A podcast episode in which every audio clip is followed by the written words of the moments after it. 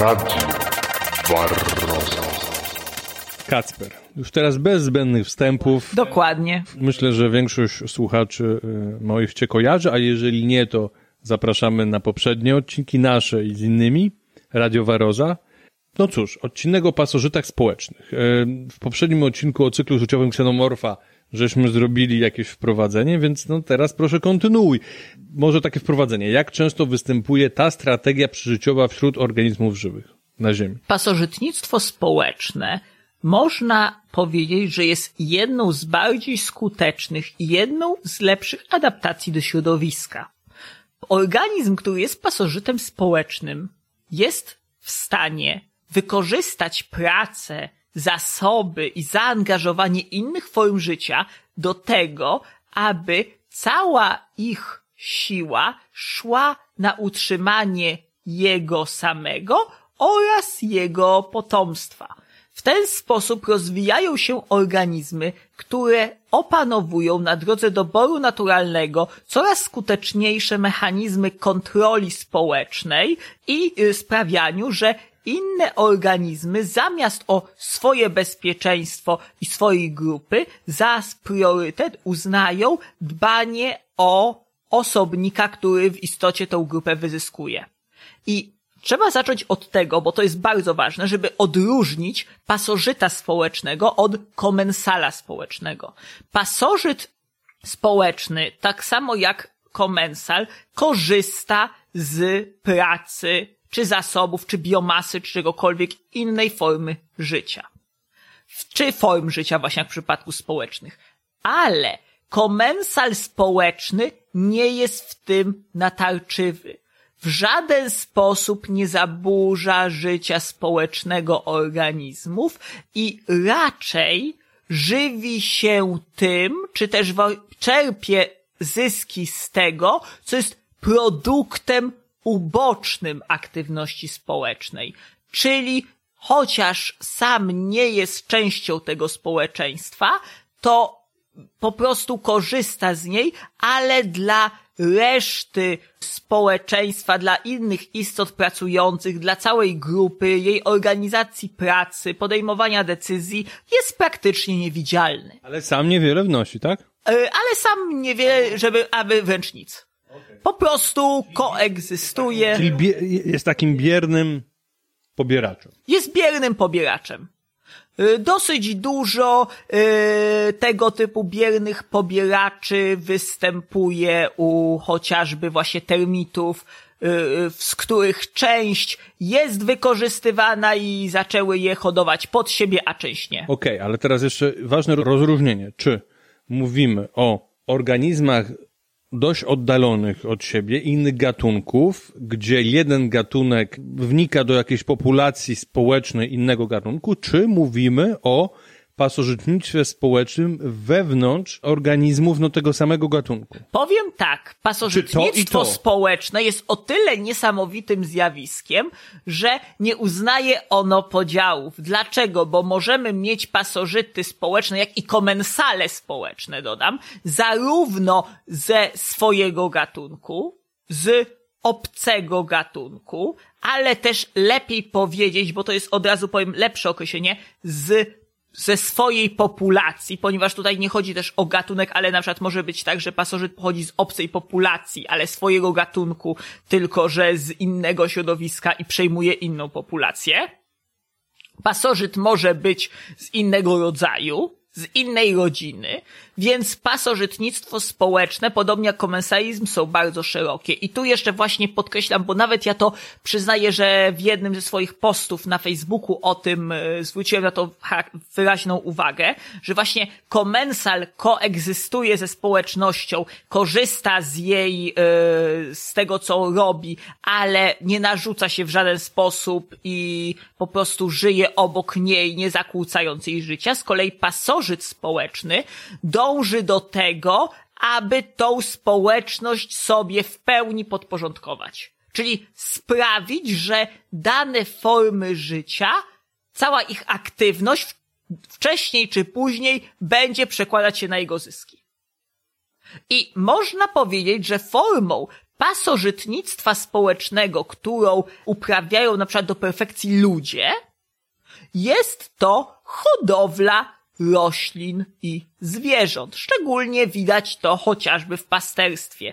Dlaczego? Bo jeżeli się nad tym zastanowimy, hodowla zwierząt polega na tym, że utrzymujemy zwierzęta. A czy roślin też? No też, utrzymujemy grupę form życia, które prowadzą swoją normalną aktywność, wchodzą ze sobą w interakcję i tworzą swoją właśnie, no, społeczność. Wiadomo, że w przypadku roślin to jest trochę inaczej, ponieważ, no, trudniej to odnieść do królestwa zwierząt, bo wszystko się dzieje głównie pod ziemią w korzeniach. I wiadomo, komunikacja jest chemiczna, więc dla uproszczenia to o wiele lepiej widać chociażby na stadzie owiec, świń czy kurczaków. Mają swoje życie, mają swoje statusy społeczne. No mamy słynny chociażby porządek dziobania w kurniku, gdzie cały czas ze sobą rywalizują y, konkretne osobniki czy koguty o to, y, który będzie pokrywał samica, a który nie. Ale wszystkie te rea- relacje i reakcje w obrębie tych populacji wcześniej czy później sprowadzają się na korzyść farmera, który to pobierze, dokona żniw, obstrzyże owce, yy, przerobi na skóry i tak dalej. Czyli mówiąc krótko, te stworzenia mają swoje właśnie życie, też swoją organizację, swoje jakieś decyzje, ale wcześniej czy później wszystko ostatecznie doprowadzi do zysku pasożyta, który żyje na tej społeczności. Bo właśnie to jest piękne, gdy porównamy, że pasożytnictwo społeczne jest najdoskonalszą formą drapieżnictwa tak naprawdę, bo drapieżnik musi polować, czyli ofiary się go boją. Z kolei pasożyt społeczny jest o ironio właśnie wilkiem w owczej skórze, czyli jest w stanie, i to wręcz baranem w owczej skórze, bo jest w stanie zostać przywództwem stada, które wcześniej czy później tak naprawdę przysłuży się tylko i wyłącznie jemu. A gospodarze wręcz mogą same do niego lgnąć. Dokładnie. I Po widzimy... prostu jest świetnym manipulantem, a jak wiadomo w przyrodzie manipulacja się opłaca. bardzo się opłaca. Generalnie strategia oparta na manipulacji jest znacznie lepsza niż siła, agresja, zastraszanie i wszelkiego rodzaju przemocowe rozwiązania. Tak naprawdę, jeżeli przyjrzymy się w biologii, największy sukces osiągają te istoty, które były w stanie wywrzeć presję w taki sposób, aby organizmy, niezależnie czy to ich gatunku, czy to innego gatunku, działały na ich korzyść. Okej, czy w takim razie mógłbyś podać powiedzmy trzy przykłady e, wśród, e, no niech będzie owadów, pasożyta społecznego i mniej więcej krótko opisać tą strategię. Pasożyta społecznego mm, obcego gatunku, który wnika do społeczności innego gatunku, czyli dwa przykłady. I e, pasożyta społecznego, który jest e, rodzajem strategii wewnątrz danej społeczności takiej i eksploatuje inne osobniki. To y, jeżeli chodzi o pasożyty zewnętrzne, to fenomenalnym przykładem są chociażby mrówki amazonki. Mrówki amazonki same z siebie praktycznie są y, niezdolne do wychowywania potomstwa, podobnie jak do innych takich funkcji zorganizowania budowy gniazda, pracy dla korzyść grupy, są takie raczej dosyć samolubne. Co jedyne co potrafią to napadać i grabić. I na czym polega ich specjalizacja, którą opanowały do perfekcji? Porywają z innych gniazd larwy innych gatunków.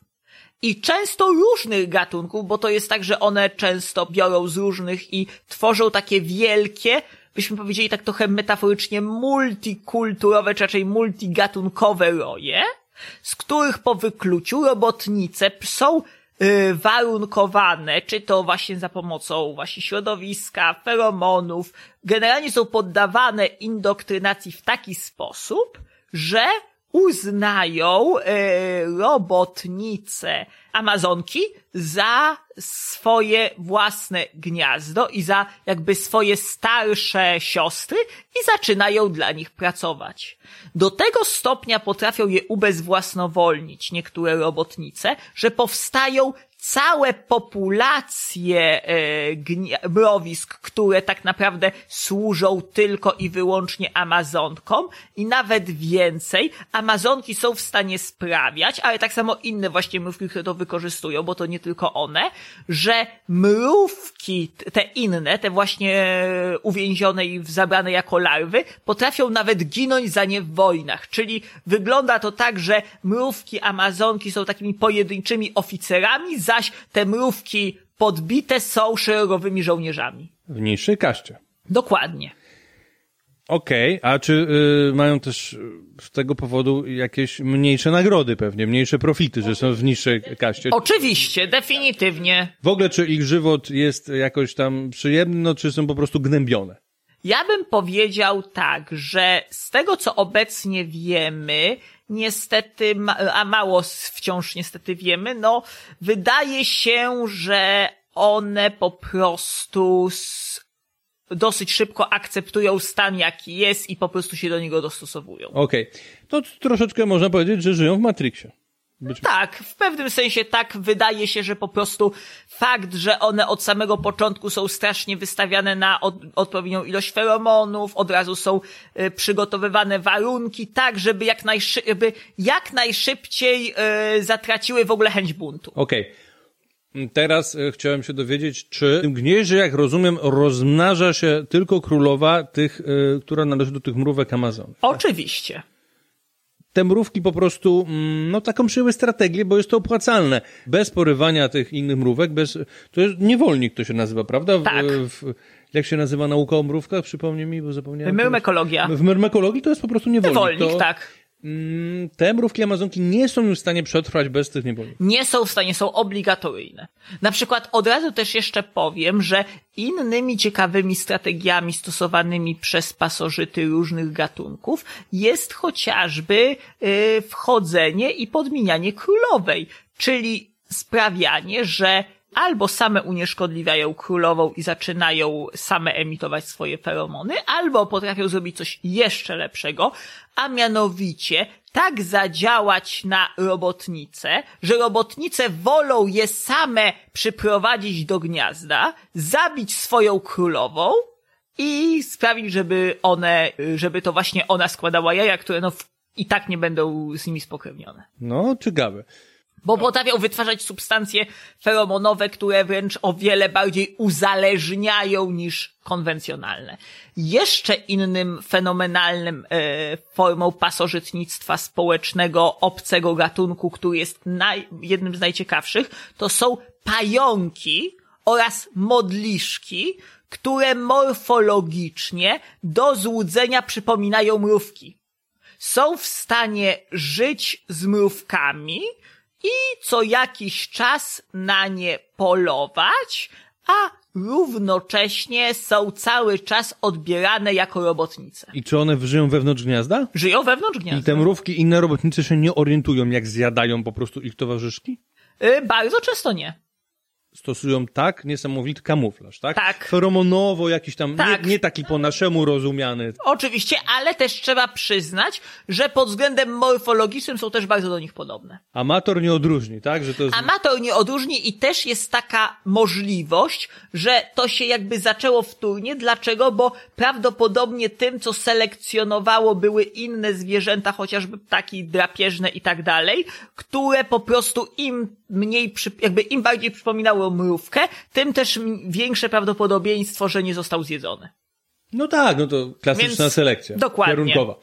No dobrze, a teraz w takim razie poproszę o przykład z, y, owada, który no w, w obrębie tej samej społeczności, tego sam, osobników tego samego gatunku, jedne przyjmują strategię paszożytnictwa y, społecznego. Czyli tak, trzeba zacząć od tego, że jak wiadomo, my zawsze patrzymy na to z punktu widzenia teraźniejszości. Natomiast wiemy o tym, że fenomenalnym przykładem są chociażby były raczej trzmiele i trzmielce, ponieważ kiedyś trzmielce to były po prostu trzmiele, które wyspecjalizowały się w strategii pasożytowania. Prawdopodobnie były to po prostu osobniki, które zaczęły, czy to właśnie za pomocą feromonów, podmiany królowej, z właśnie mimikry wielopoziomowej i całego systemu yy, manipulacji sprawiać, że inne robotnice pracowały na ich korzyść i wiadomo, że z czasem zaczęły z nich powstawać inne gatunki, bo pula się zwyczajnie odseparowała. Te pasożyty, w tym wypadku czmielce, za zaczynały tracić swoje własne umiejętności samodzielnego funkcjonowania. Samodzielnego funkcjonowania, ale równocześnie coraz lepiej rozwijały możliwości manipulacji. Bo to trzeba cały czas podkreślić, że coś za coś w tym momencie Tak jest. akurat. I nie wyszło im to źle. No nie.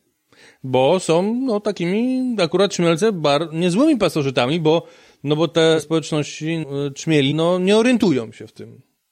Z tego, co ja się orientuję. I na przykład w przypadku mrówek grzybiarek, które pod względem behawioralnym są bardzo podobne do y, termitów grzybiarzy, ponieważ jak wiadomo stosują podobną strategię, To są te mrówki, jest chyba kilka gatunków, które specjalizują się w hodowli i w y, monokultury grzybowej i, i odżywia, są na monodziecie, odżywiają się tylko tym grzybem. dokładnie, dokładnie. Jego owocnikami. Y, chyba. tak, dlatego, że w przeciwieństwie do termitów nie uży używają go przede wszystkim jako pokarmu, a nie jako narzędzia, ponieważ w przypadku, tak jak wspominałem już, makrotermes to jest bardziej narzędzie i nawet jak go nie ma, ale jest jakiś substytut, to mogą sobie poradzić. Mówiłeś o, o tych mrówkach jako przykładzie. Y, Dlatego, bo one się nazywają Acromyrmex i mamy, mamy dwa gatunki, w czym jeden jest właśnie pasożytem, a drugi jest y, gospodarzem i pasożyt się nazywa Acromyrmex insinuator, a y, żywiciel Acromyrmex echination i o co chodzi? Ten, oba gat, gatunki pierwotnie były jednym gatunkiem. I dopiero całkiem niedawno przypuszczalnie doszło do rozejścia się. I tak jak właśnie z tymi trzmielcami, prawdopodobnie obserwując je, możemy zauważyć, że tym, co je wyróżniało, był fakt braku rozwoju i ograniczenie rozwoju tego, co nazywamy ciałami grzybkowatymi oraz tych części mózgu, które są odpowiedzialne, które nazywamy czasami w przypadku owadów płatami optycznymi, które oczywiście to jest, to nie jest tak, że one służą do patrzenia, bo to jest y, tylko tak nazwane, bo one są tuż pod oczami, bo w praktyce one są w ogóle odpowiadają za przetwarzanie sygnałów. Takich bardziej złożonych właśnie. I zarówno ciała grzybkowe, jak i właśnie te płaty są u nich o wiele bardziej uległy skarleniu, są zredukowane kosztem bardzo silnie y, rozwiniętych dolnych partii, które właśnie są odpowiedzialne za chociażby podtrzymywanie swoich podstawowych funkcji, chociażby za to, co byśmy nazwali popędem głodu, popędem nagrody i generalnie czegoś, co gdybyśmy porównywali to do osobników y, z ukręgowców, te części mózgu, których u, nie, u nich są rozwinięte, to te, które my byśmy nazwali częścią tak zwanego BNST, czyli jąder prążka krańcowego oraz płatów ciemnieniowych, które jak wiadomo odpowiadają za percepcję otoczenia. I one w dużym uproszczeniu pozwalają na takie bardziej instrumentalne i techniczne postrzeganie rzeczywistości. I to jest bardzo ważne, ponieważ to pozwala nam zauważyć, że te osobniki, chociaż żyją w tej społeczności owadów, z niej korzystają, bardzo często wykazują zachowania trofalaktyczne, to trofalaktyczne, czy też są w stanie udawać, że przykład pracują, to wszystko, co robią, robią tylko na pokaz. Czyli nawet jeżeli powtarzają, to za to powtarzanie odpowiadają zupełnie inne partie układu nerwowego. Czyli to oznacza, że ich mózg zupełnie inaczej przetwarza te dane niż w przypadku zwykłego organizmu społecznego, który no traktuje siebie jako część kolektywu. I tak samo jest na przykład u y, os o nazwie Polistes i na przykład gdy przyjrzymy się y, Polistis sulcifer, która jest pasożytem i jej żywiciela, który jest Polistes deminula, też zauważymy, że te osobniki mają podobną zmianę, czyli ich mózg jest tak zmieniony, że te zwoje nadprzełykowe są właśnie dosyć silni, których właśnie skład wchodzą te ciała grzybkowate, czyli te, te byśmy powiedzieli, że bez u bezkręgowców zwoje nadprzełykowe są odpowiednikiem właśnie tych części, bym powiedział, górnych mózgu, tych przedczołowych, y, czy tych właśnie tego, y, tych płatów, y, tego przodomózgowia, to te są bardzo silnie zredukowane kosztem dolnych partii, które właśnie odpowiadają głównie za dążenie do zaspokajania potrzeb, czyli zarówno mają ograniczoną zdolność do przetwarzania feromonów przez wyższe partie mózgu, jak również mają y, bardzo silne jakby osobiste motywacje i głównie się na nich skupiają, ale jednocześnie ze względu na wydzielane hormony, na zachowania i tak dalej, dosyć łatwo potrafią kamuflować swoje prawdziwe intencje. I zwykle jest tak, że osobniki takie wykorzystują otoczenie, wykorzystują pracę innych osobników tak, aby te osobniki pracowały, a one będąc w otoczeniu, wydają się po prostu innymi i dosyć e, łatwo potrafią to wykorzystać na swoją korzyść. I rozumiem, że w toku selekcji to dochodzi do coraz większej zmienności, aż w końcu może się wykształcić no, odmienny gatunek. Oczywiście pamiętajmy, że przecież to nie jest też tak, że takie roje są ślepe i one potrafią wykryć osobnika, który jest patologiczny. Tylko pamiętajmy, że to zawsze działa tak, że im skuteczniej one wykrywają te osobniki, to tym skuteczniej selekcji podlegają, więc tym skuteczniej pojawiają się te osobniki, które dają sobie łatwiej radę z maskowaniem się. No jasne, to zawsze tutaj się pojawia ten wyścig e, Zbrojeń. zbrojeń, tak. Włamywacza i konstruktora antywłamaniowych drzwi. Więc jest tutaj zawsze pewne zróżnicowanie tych różnych postaw. I jeżeli te, które były mniej sprytne, dały się, no, złapać, no to przetrwają tylko wtedy te, znaczy roz, będą mogły się rozmnożyć te, które były sprytniejsze.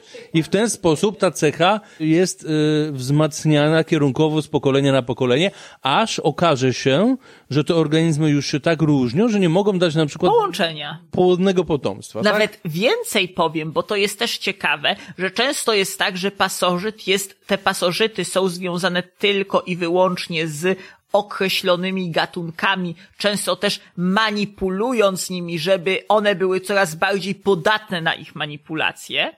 Dlaczego? Bo na przykład pojawiają się też inne gatunki, na przykład pojawiają się, które już nie będąc podatne na manipulacje, już nie nadają się do bycia yy, podporządkowanymi przez konkretnego pasożyta społecznego. No, trzeba mieć specyficzne cechy. I to do tych y, trzmielców można też nawiązać, bo przecież pszczół jest bardzo dużo, pszczół społecznych też jest trochę, a jednak tylko u trzmieli to wyewoluowało z jakichś tam powodów. Dokładnie. Chociaż u pszczół miodnych jest też na przykład kapenzis, taki podgatunek, który też stosuje strategię, ale troszeczkę inaczej. Jednak dzięki tej litoki może e, jakby przejmować inne gniazda genetycznie.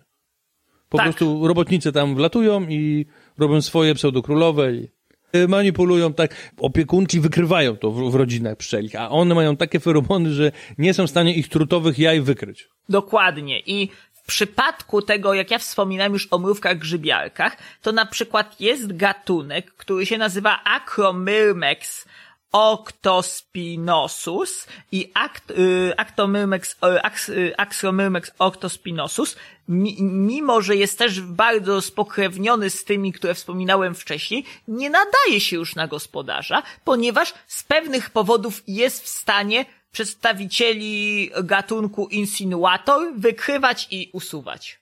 Nie wiemy za bardzo z jakiego powodu jest zdolny i w jaki sposób nie daje się oszukać, ale widać, że są jakieś szczegóły, które na przykład sprawiają, że jakieś feromony oszukańcze bądź jakieś strategie po prostu potrafią je ominąć.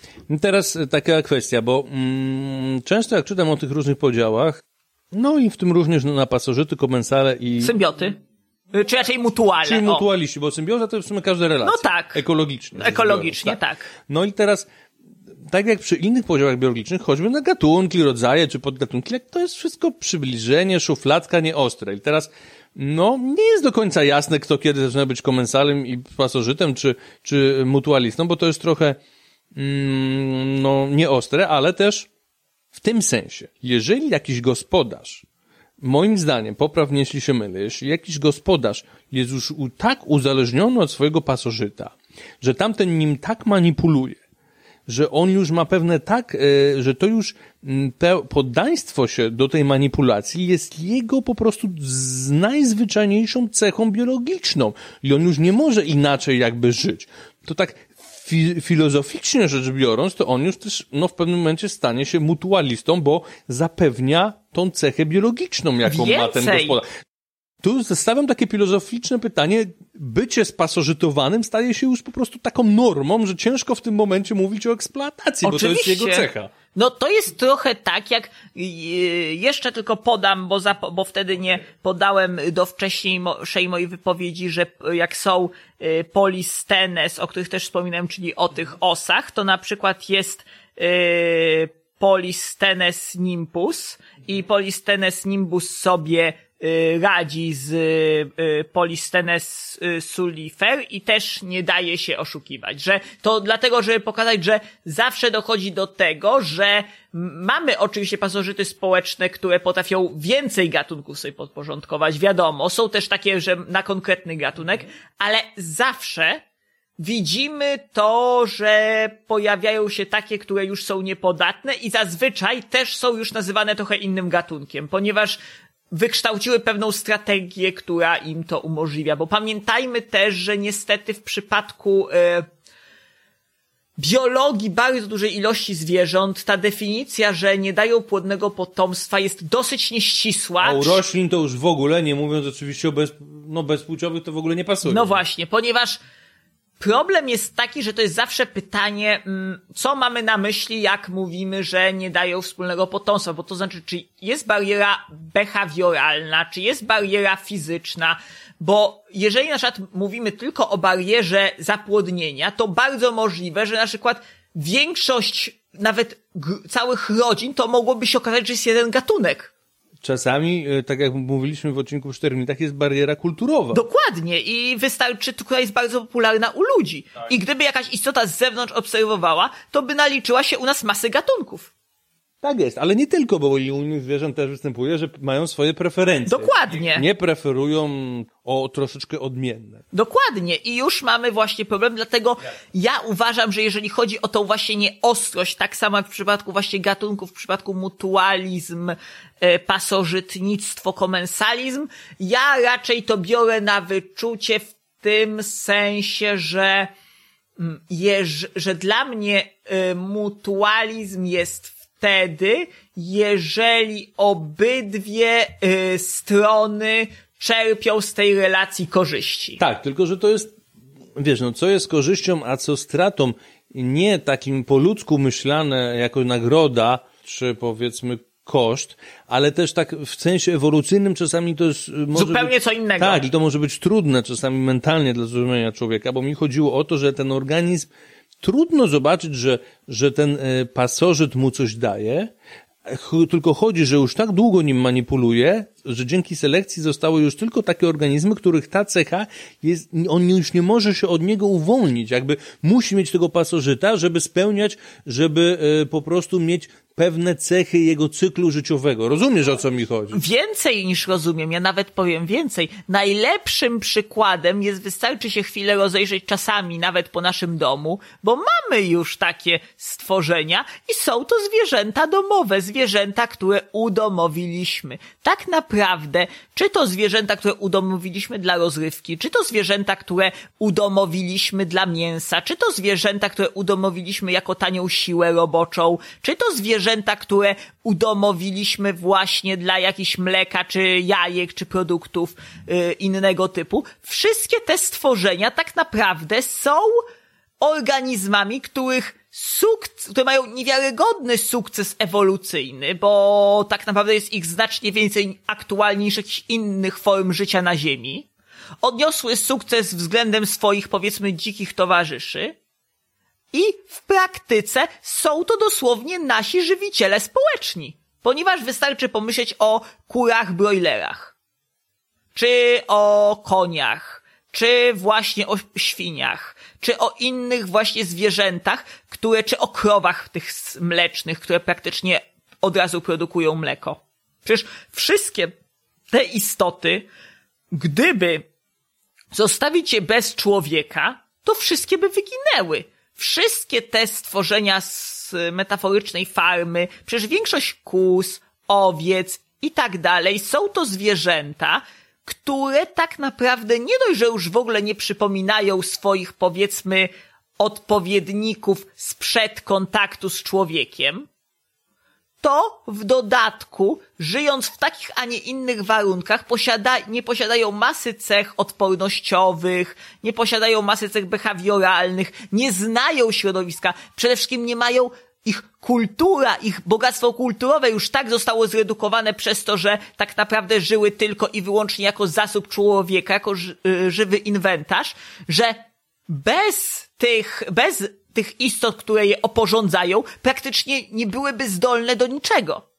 I właśnie, oczywiście, często można powiedzieć, że ich los jest straszny z punktu widzenia pojedynczego osobnika. Ale nie z punktu widzenia ewolucji. No niestety ewolucja nie kieruje się takim... Nie kieruje się i właśnie fakt, jak my je mnożymy cały czas i wręcz produkujemy taśmowo, jest idealnym właśnie pokazaniem, jak pasożyt społeczny kontroluje swoje hosty, ponieważ one są tak naprawdę naszymi społecznymi gospodarzami. Czy właśnie kury, czy właśnie gęsi hodowane, wiadomo, na tłuste wątróbki, czy inne właśnie krowy, czy w ogóle wszelkie zwierzęta, które kojarzą nam się z hodowlą. Wszystkie, czy przecież tak samo jak są hodowle ryb. Słynna tak zwany sumi krekini, czyli panga, który był przez długi czas popularny, hodowany w wielkich basenach, w których wiadomo jest karmiony hormonami, żeby było ich jak najwięcej.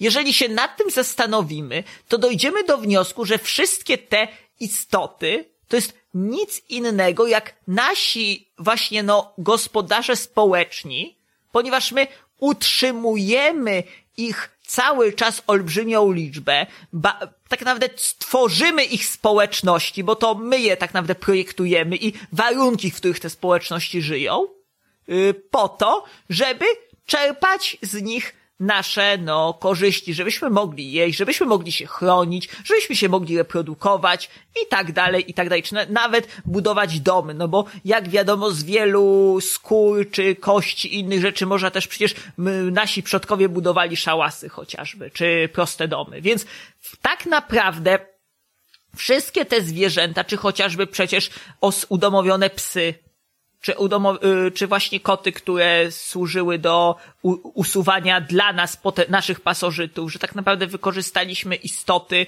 i tak naprawdę sprawiliśmy, że w przypadku na przykład psów traktują nas jako część swojej, jakby część swojego stada i tak naprawdę działają na naszą korzyść. Więc tak naprawdę są naszymi żywicielami, y, których my tak rozwijaliśmy, aby jak najbardziej pasowa- pasowały naszym wymaganiom jako pasożytowi.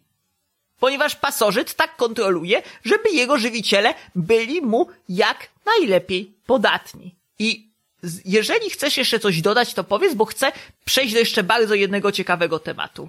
Bo chcę tylko powiedzieć, bo pamiętasz, jak rozmawialiśmy o, skończyliśmy o ksenomorfie, to powiedziałem, że to nie jest żadne science fiction, a nawet można się cofnąć. To jednak mam coś, co będzie bardziej pokrewnego. Oczywiście. Otóż, chciałem się zapytać, mm, e, i raczej zauważyć też, że może być też w drugą stronę. To znaczy, w tym nieostrym podziale, w procesie właściwie, jaki dokonuje się w różnych kierunkach na, na osi pasożyt, komensal, e, mutu, mutualista, może być też e, taki kierunek, że coś z pasożyta staje się powoli w toku ewolucji mutualistą, tak? Oczywiście.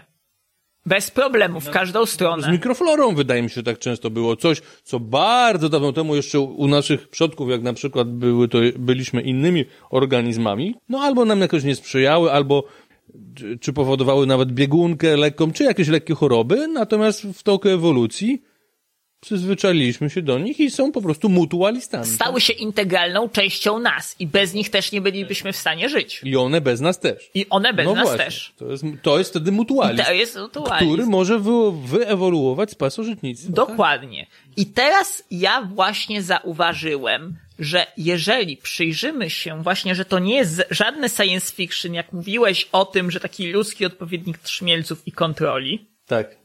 Ponieważ Znaczy, roztaczałem taką wizję, że, że proponuję ewentualnym reżyserom tym się zainteresować, tym scenariuszem, że mogę sobie wyobrazić, że taki ludziniec, czyli powiedzmy odpowiednik czmiela u ludzi, wchodzi do obcego społeczności i wykorzystuje je, eksploatuje, a to ta społeczność gospodarzy się całkowicie nie orientuje. A właśnie problem polega na tym, że wcale nie musisz wymyślać tych, jak, tak jak jest trzmielec, co tych ludziców, ponieważ ludzice istnieją i to już od bardzo, bardzo dawna, ponieważ istnieją tak długo, jak istnieją wysoko funkcjonujący psychopaci. Wysoko funkcjonujący psychopaci są fascynującymi formami życia. Napisało się o nich wiele książek, chociażby Geniusz Psychopatów, Umysł Psychopaty Fallona i też inne poświęcone samemu zjawisku właśnie tak z czysto naukowego punktu widzenia. Psychopaci są o tyle fascynujący, że gdy zbadamy ich mózg, okaże się, że paradoksalnie właśnie podobnie jak te pasożyty społeczne, gdy porównamy mózg zwykłego, powiedzmy, neurotypowego człowieka z mózgiem wysoko funkcjonującego psychopaty, to okaże się, że jego przednie płaty, właśnie czołowe, przedczołowe i górne partie układu limbicznego, czyli te części, które odpowiadają za empatię, życie społeczne, za też yy, komunikację z innymi osobnikami, teorię umysłu, czyli rozumienia, że ktoś może wiedzieć coś, czego ja nie wiem, albo ja wiem coś, czego ktoś nie wie. I generalnie te wszystkie systemy, które odpowiadają nam na ta, za takie głębsze myślenie, też za różnego rodzaju konflikty światopoglądowe i autorefleksje, u tych osób praktycznie są martwe. Ale teraz muszę zapytać, skoro to wszystko, co teoretycznie czyni człowieka człowiekiem u nich nie działa, to jakim cudem oni się nie zachowują jak zombie? Z bardzo prostego, ponieważ w ich przypadku całą funkcję właśnie emocjonalną tego reagowania na wszystko przejmują tylne części mózgu. Czyli jak już wspominałem w jednej ze wcześniejszych moich audycji, to co względem innych istot mamy do perfekcji, jeżeli chyba nie nawet najlepiej rozwinięte, a mianowicie myślenie narzędziowe. Myślenie narzędziowe, czyli zdolność do postrzegania obiektów w naszym otoczeniu jako potencjalnego przedłużenia czy usprawnienia naszego ciała. Że zdajemy sobie sprawę, że na przykład naszą ręką nie jesteśmy w stanie zrobić czegoś, a biorąc coś do ręki, możemy zrobić lepiej coś, czego nasze ciało by nie wykonało. I nasze części ciemieniowe mózgu postrzegają ten obiekt jako część siebie, jako pośrednio przedłużenie siebie i możliwość manipulowania swoim własnym postrzeganiem przestrzeni. I teraz, gdy przyjrzymy się mózgom psychopatów wysoko funkcjonujących, Co rozumiesz przez wysoko funkcjonujący? Yy, dlatego, bo w przypadku nisko funkcjonujących, których ten mózg jest słabo rozwinięty i myślenie to narzędziowe jest bardzo słabo rozwinięte, zazwyczaj mamy do czynienia z osobami, które są bardzo agresywne, od najmłodszych lat są niezdolne praktycznie do wchodzenia w głębsze relacje, są takie chętne na przykład, yy, mają skłonności do sadyzmu, mają skłonności do dominacji i generalnie są to istoty, które dosyć łatwo uznajemy za patologiczne. Okej, czyli w, posługując się tym językiem ekologicznym, o którym wcześniej rozmawialiśmy, no to są łatwe do rozpoznania przez gospodarkę. Dokładnie, są bardzo łatwe do rozpoznania. Ciężej im odnieść sukces, sukces ewolucyjny. Po prostu są to istoty, które odruchowo nam się kojarzą z bandytami, z agresją i tak Okej, dalej. więc jest duże prawdopodobieństwo, że zostaną unieszkodliwione. Unieszkodliwione i uznane za niebezpieczne, umieszczone w więzieniu, wygnane albo stracone. Natomiast wysoko funkcjonujący psychopata, zamiast właśnie być jakiś agresywny i dokonywać prostych rzeczy, przez bardzo rozwinięty system myślenia narzędziowego, uczy się od najmłodszych lat, jak wykorzystywać mechanizmy społeczne na własną korzyść. Czyli mówiąc krótko, dla niego inni ludzie, czy to bliscy, czy dalecy, przyjaciele, wrogowie, czy cokolwiek sobie wyobrazisz, to są dokładnie takie narzędzia jak śrubka, młotek, jak komputer, jak samochód. Każdą z rzeczy, rzeczy czy osób, która go otacza, jego mózg, ze względu na brak rozwinięcia części przedczołowych, postrzega jako coś, co jest albo użyteczne, albo nieużyteczne. I taki człowiek tak samo podchodzi do idei. Dla niego te idee uczy się, że z jakiegoś powodu, na przykład dane idee, dane rytuały sprawiają, że ludzie płaczą, ludzie się cieszą, ludzie oddają zasoby i nie, i często taki człowiek już na bardzo wczesnym etapie życia zauważa, że robiąc różne rzeczy, może sprawiać, aby ludzie robili to, czego on chce. I taka jednostka dosyć szybko uczy się, jak za pomocą na przykład właśnie tego, co nazywamy ideologią, religią, systemem filozoficznym, systemem postrzegania dobra i zła, trenować, czy wręcz tresować społeczność, do której należy, czy też społeczność, którą sam sobie tworzy, tak jak w przypadku chociażby różnego rodzaju sekciarzy, akolitów, y, różnych organizacji y, parareligijnych albo też korporacyjnych, zbiera ludzi albo też wtapia się w nich w taki sposób, aby koniec końców pracowali dla zaspokojenia jego potrzeb. Czyli jest na tyle przedsiębiorczy, że jest w stanie z... przejąć kontrolę nad swoją społecznością bądź obcą, tak jak powiedziałem, bądź ją zorganizować według piramidy społecznej, która wbrew pozorom bardzo przypomina układ pokarmowy i słynną piramidę pokarmową jeszcze z lekcji biologii, jeżeli ktoś pamięta. Na dole mamy producentów, potem mamy konsumentów pierwszego rzędu, drugiego rzędu i na koniec drapieżnika szczytowego. I właśnie pasożyt społeczny osiągnął perfekcję w kształtowaniu społeczności do tego, aby ich życie służyło zaspokojeniu jego potrzeb. Do tego oczywiście potrzebna jest olbrzymia y, zdolność do łączenia faktów, do manipulowania otoczeniem, do manipulowania emocjami osobników wokół niego, tak aby jego utożsamiały z tym, co pozytywne, oraz w drugą stronę, żeby utożsamiały inne rzeczy, które pasożytowi nie pasują z tym, co negatywne. I tutaj przechodzimy do bardzo ciekawej kwestii, która moim zdaniem jest najciekawsza, a mianowicie kwestii, jak pasożyt społeczny, co mu pasuje właśnie na przykład w przypadku ludzi, a co mu nie pasuje. Pasożyt społeczny, czy tego chce, czy nie, potrzebuje istot, które z jednej strony będą na tyle posłuszne, aby wykonywać wszystko, co on każe, ale równocześnie na tyle podejrzliwe, aby nie dać się podporządkować innym pasożytom społecznym.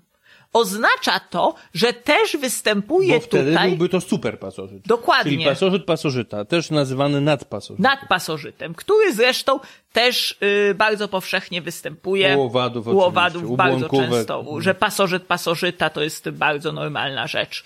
Więc co to powoduje? Pasożyt wysoko funkc- właśnie wysoko funkcjonujący psychopata, będący pasożytem społecznym, chce mieć swoich żywicieli, ale nie chce za specjalnie sam być żywicielem. I z tego powodu potrzebuje organizować społeczeństwo wedle własnych potrzeb. Nie wiem, czy słyszałeś o słynnej hipotezie autoudomowienia.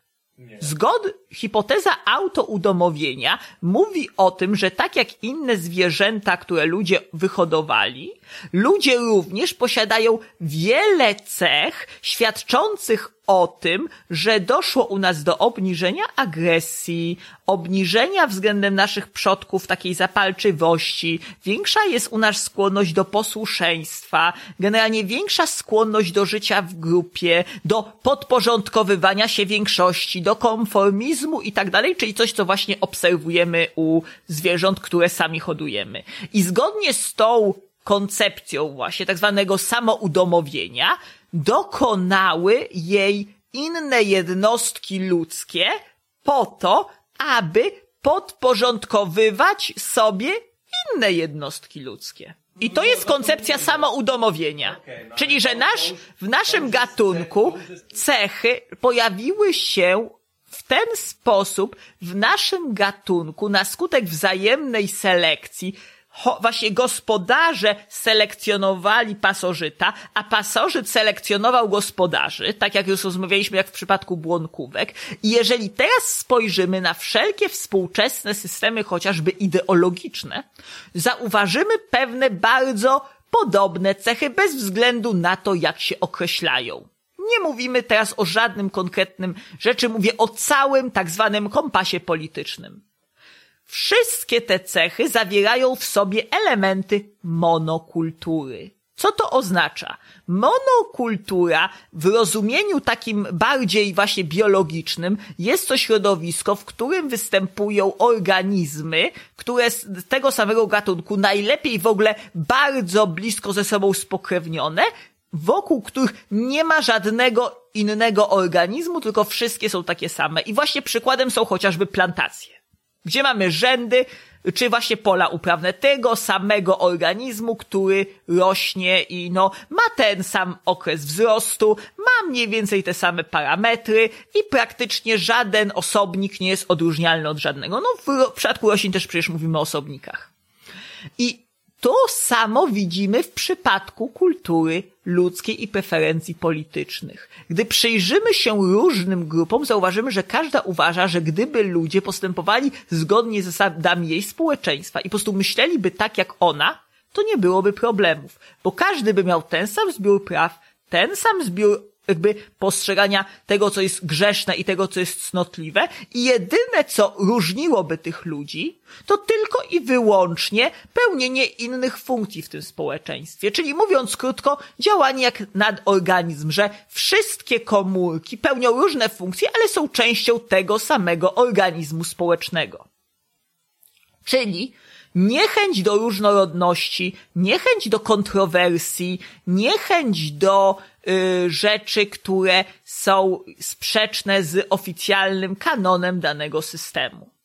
Tego typu monokultura, właśnie w przypadku o ironio kultury właśnie, jest fenomenalnym przykładem tego, co bym rozmawialiśmy wcześniej o mutualizmie między pasożytem a gospodarzem. Dlaczego? Bo tak naprawdę to, o czym teraz mówię, jest to nic innego jak niepisana umowa między ludźmi, poddanymi, wiernymi poddanymi ich władcą, który jest wysoko funkcjonującym psychopatą. Dlaczego? Ponieważ wysoko funkcjonujący psychopata tworzy warunki, w których nie ma problemu, aby przetrwać, nie ma problemu, aby móc się dalej rozprzestrzeniać, gdyż tak jak właśnie w prawdziwej monokulturze biologicznej y, jest pośród istot, które są absolutnie podatne na jego techniki i cały czas może je stosować bez strachu, że zostanie wykryty, a z drugiej strony takie organizmy, właśnie w tym przypadku ludzie, którzy są poddanymi, oddanymi danej ideologii konkretnym systemom wartości, mają poczucie bezpieczeństwa, mają poczucie czegoś, co ja nazywam potrzebą nie tylko właśnie ochrony, ale potrzeby orientacji. Dlaczego? Bo mają, po, mają nie tylko, że nie ma żadnych czynników zewnętrznych, które by ich stresowały, ale również mają ściśle wyznaczone cele. Co mają robić, aby czuć się dobrze, co mają robić, aby czuć się źle. Czyli mają zapewnione szeroko rozumiente pojęcie komfortu i dobrostanu psychicznego. I w ten sposób powstają warunki, w których można mówić o mutualizmie, ponieważ jednostki wyzyskiwane przez tego metaforycznego wielkiego brata. Są szczęśliwe, bo żyją w świecie, w którym nie ma istot, których behawior zakłóca ich rytmy, a z drugiej strony, dzięki temu pasożyt może dalej eksploatować te organizmy, nie obawiając się, że przyjdzie istota obdarzona innym behawiorem, który te istoty zajmie, więc są idealnie z nim sprzężone. I A w ten do tej sposób. jest przyzwyczajona i wie, czego się spodziewa. Dokładnie. I w ten sposób ten feudalny system wasala i seniora idealnie do siebie pasuje, ponieważ senior kontroluje swojego wasala i wykorzystuje go do własnych potrzeb. Z kolei wasal cieszy się, że jest wykorzystywany, ponieważ wychodzi z założenia, że to, co robi, jest dobre dla niego, ale przede wszystkim dla jego społeczności. I w ten sposób to nasza słynne ora et labora, módl się i pracuj, to jest coś, co pasożyt społeczny powiedziałby do struktur, na którym pasożytuje. Dlaczego? Ponieważ wykonuj swoją pracę i jednocześnie bądź poddany markerowi kolonii, który ja wykorzystuję. Okej, okay. i w ten sposób od ksenomorfa przez owady y, przeszliśmy do króli feudałów. Faraonów, dyktatorów, szczególnie ostatni, można powiedzieć, wiek pokazał nam, ilu było fascynujących pasożytów społecznych, których mógłbym e, wyliczać bardzo dużo i których wszyscy znamy i kochamy. Czy jeszcze coś na temat pasożytów społecznych? Myślę, że może przyszłym razem jeszcze co nieco o nich powiem, bo jest to też temat, o którym można opowiadać godzinami. No dobra, to dziękujemy, pozdrawiamy. Do następnego odcinka. Do następnego. A jeżeli się podobało, to zawsze możesz rzucić groszem na Patronite.